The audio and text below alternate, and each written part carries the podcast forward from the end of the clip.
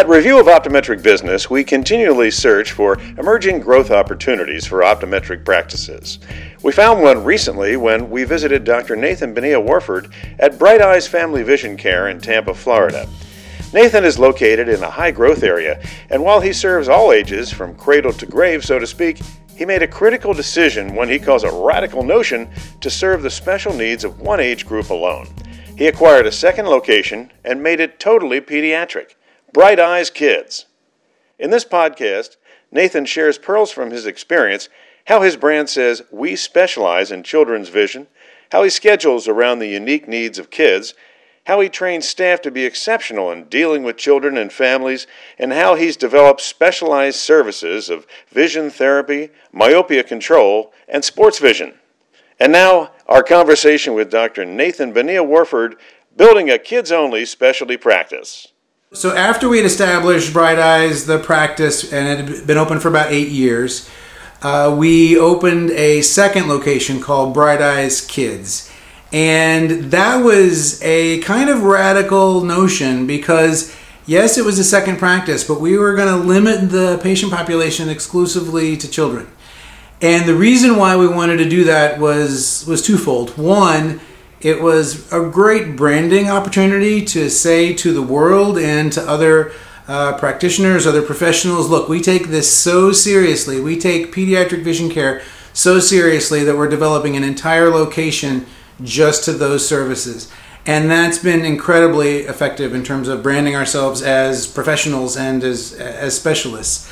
Uh, but two, we get patients who come from a wide you know, geographic area and we wanted to make it easier for them, especially if they're coming for specialty services where they either have to come weekly or for many follow up visits.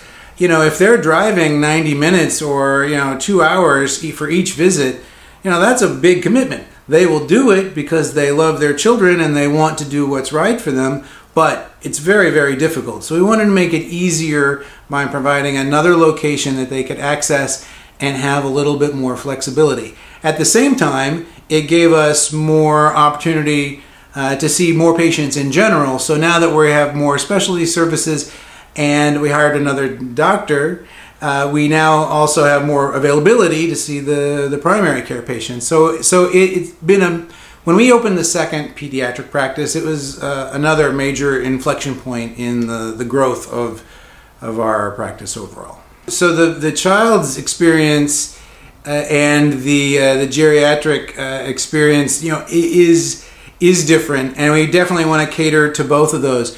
We tried to do more of the the temporal shifting and sort of scheduling them, you know, at, at different times. And for our particular practice, that didn't work as well as we as we hoped it would. Uh, so now it's a little bit more about okay, we've got one waiting area that's exclusively not exclusively for kids, grandparents can go sit there too that's fine. But it's designed for kids to keep them engaged and entertained.